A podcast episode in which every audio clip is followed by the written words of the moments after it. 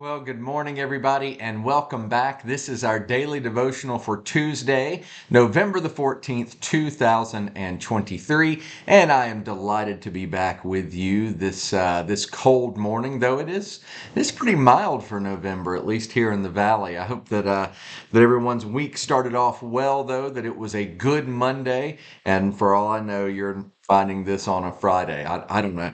I'm just glad that we have the time together and I welcome you.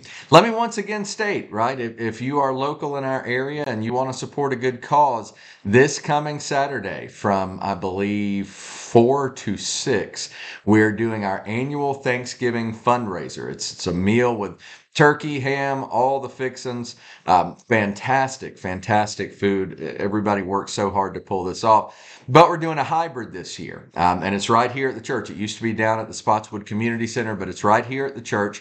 And um, you can choose to dine in, you can do carry out, but we do want you to order ahead, okay? Call the church office. Uh, you can place your order there. Write me, I'll, I'll get you plugged in. But we would absolutely love for you to uh, to come out and support that. It is a there's no charge. It is a donation basis though, right? Okay, so just uh, just throwing that out there too. But we do need you to sign up sooner rather than later. By the time you see this, it'll be Tuesday. I think they're taking orders through Wednesday, unless I am mistaken. But anyway, um, if you have any questions, just let me know about that. Now, all of that being said, let's dig into where we find ourselves today. Yesterday, in order to set up today, we found ourselves in chapter 17. We started in verse 10 and we encountered a very valuable principle here from the Bereans. In fact, we, we saw that the Bereans were called more noble um, th- than the Thessalonians. Why? Two reasons. Number one, they were eager. That term is used there. They were eager to receive the message from the Lord, right? They were eager to hear preaching on God's word. And number two, they evaluated every single thing they heard by God's word, right? So we ought to aspire to be like the Bereans.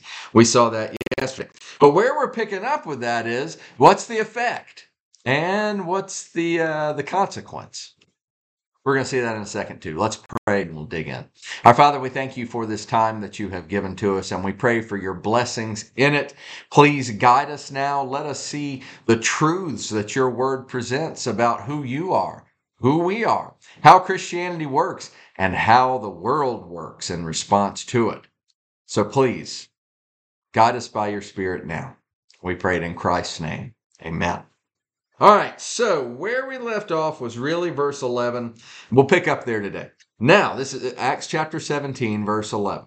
Now, the Bereans were of more noble character than the Thessalonians, for they received the message with great eagerness and examined the scriptures every day to see if what Paul said was true.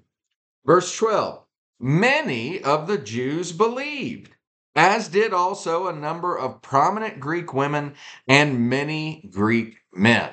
Pause. Time out. Does that sound familiar? This is becoming a refrain, right? It, it, it's repeated over and over again. That's what we've seen in Philippi, right? That's what we saw in Thessalonians, uh, in, in Thessalonica, excuse me. Now, it, it's hard when you talk about Thessalonica to not say Thessalonians because of the book, but in Thessalonica, we saw the same thing. Now here we are in Berea. We're seeing the same thing. And the message here is not just that Christianity is expanding and taking off. Think about what was just said about the Bereans. A point is made here about Christianity in terms of how it fits with God's Word, especially from the Old Testament. Remember, y'all, they didn't have the New Testament. It was being written, okay? And the point that this brings out is again, it's said about the Bereans, they were eager to receive the message, right? But they evaluated the message by God's word. They, they ran everything through the scriptures to see if it was true. And seeing that it was true, now certainly the Holy Spirit had to cut them to the heart to use the language of Acts chapter 2.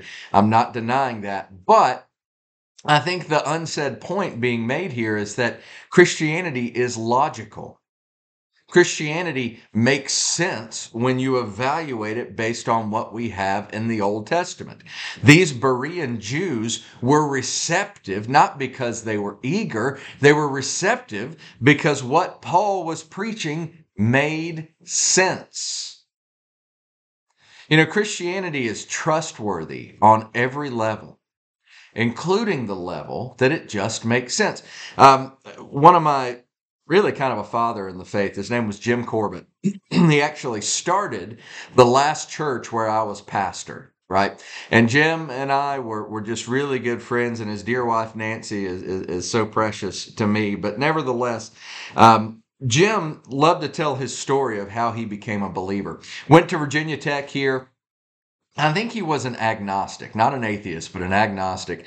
Anyway, he uh, he was in research and development in engineering, which, as I understand it, for engineers, that's a lot of fun and, and that sort of thing. And anyway, had a fabulous job. All things were just clicking right.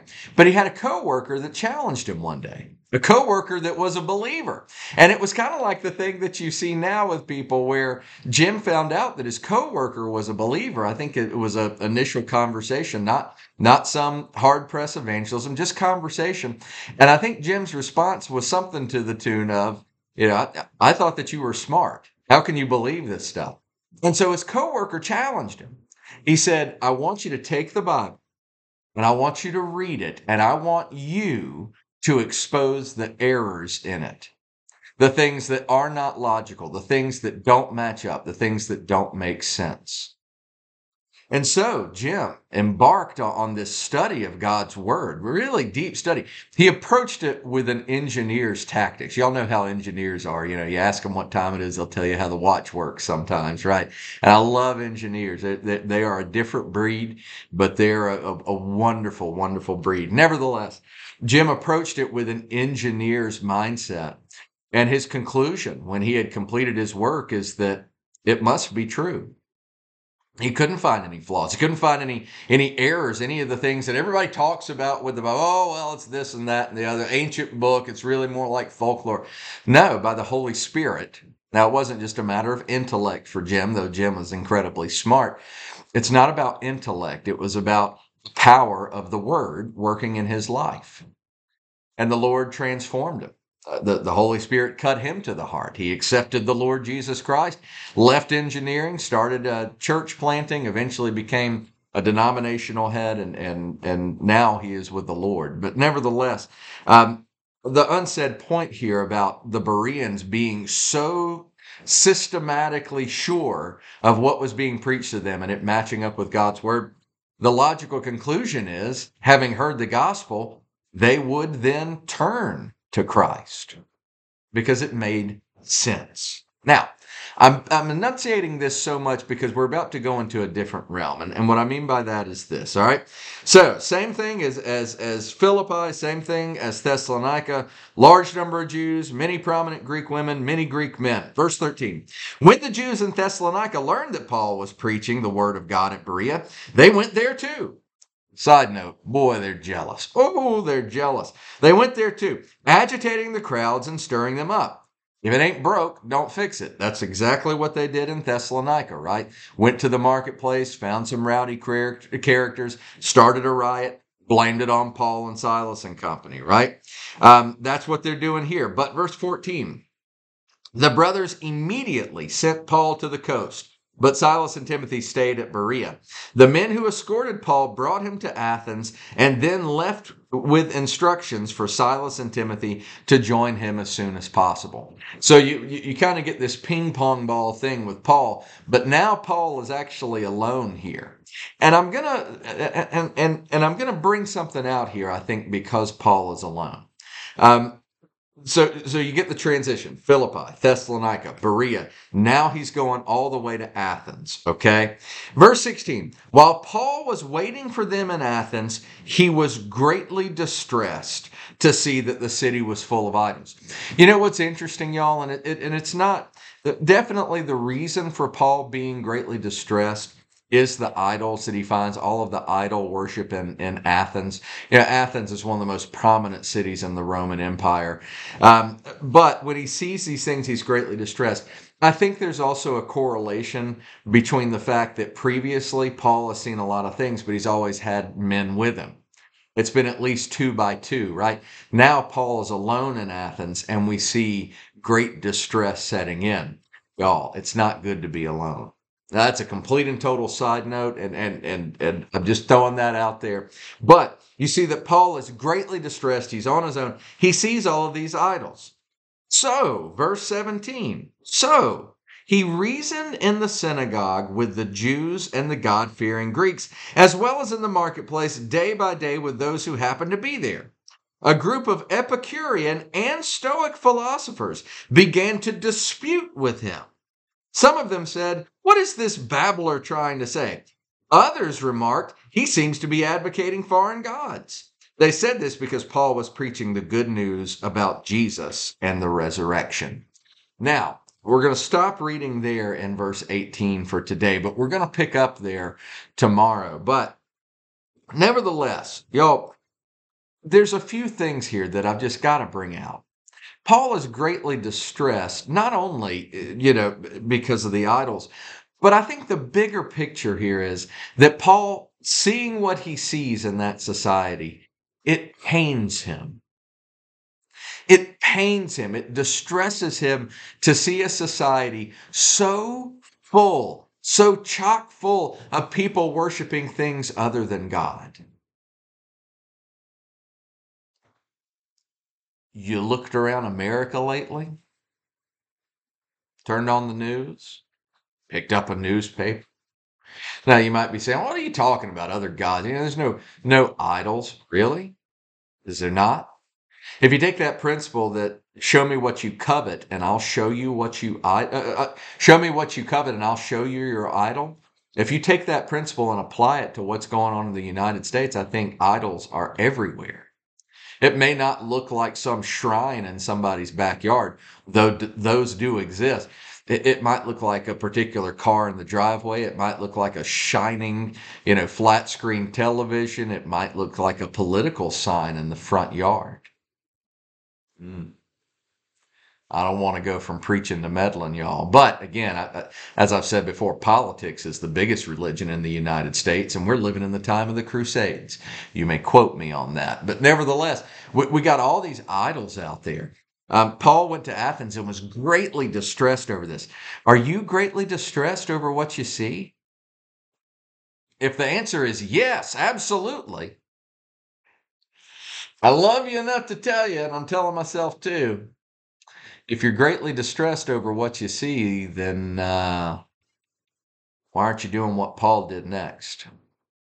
Because after being greatly distressed over what he saw, his conclusion was, I got to get to it.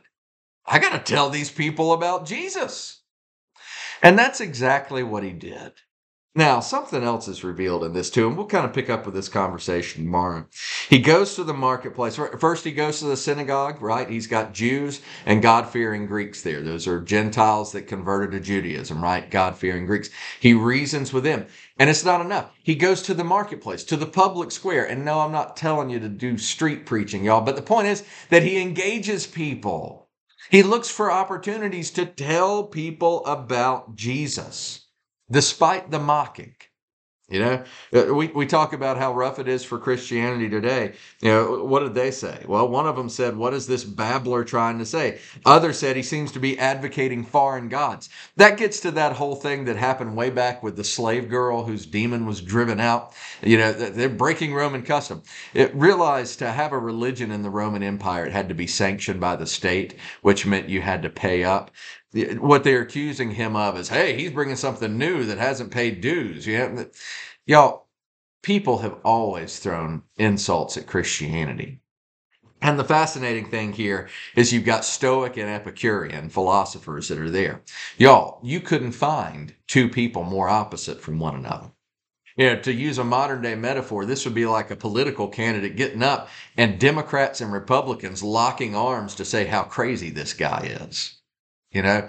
And, and, you can't get more polar opposite than you know liberal democrat conservative republican and, and it would be like those two coming together.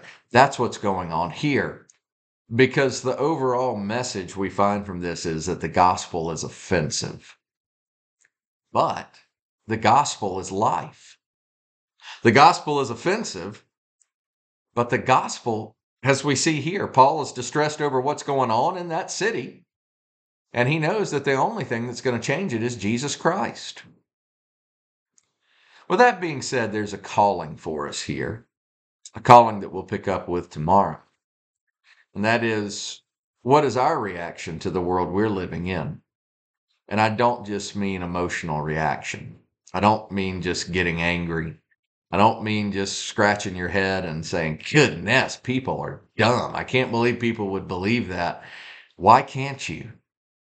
Psalm 14:1, the fool has said in his heart, There is no God. Fools do foolish things. they believe foolish things. So why can't you believe that people are the way that they are? Or is it that you just can't believe that people have turned so readily from Christ? Because that's where we're living. And this is the remedy. Let's pray. Our Father, we thank you for this time that you've given to us, and we pray that we would take this message to heart that we too would be distressed over what we see in our society and not just distressed in an emotional sense, but distress that leads us to faithful action for you, sharing the beauty of the gospel. So please work in our hearts and work in our minds. Convict us. And we pray it in Christ's name. Amen. Well, I'd like to thank everybody for being a part of this time. Lord willing, we'll be back tomorrow morning at 6 a.m. Until then, I hope that everybody has a fantastic Tuesday or whatever day it happens to be. Take care.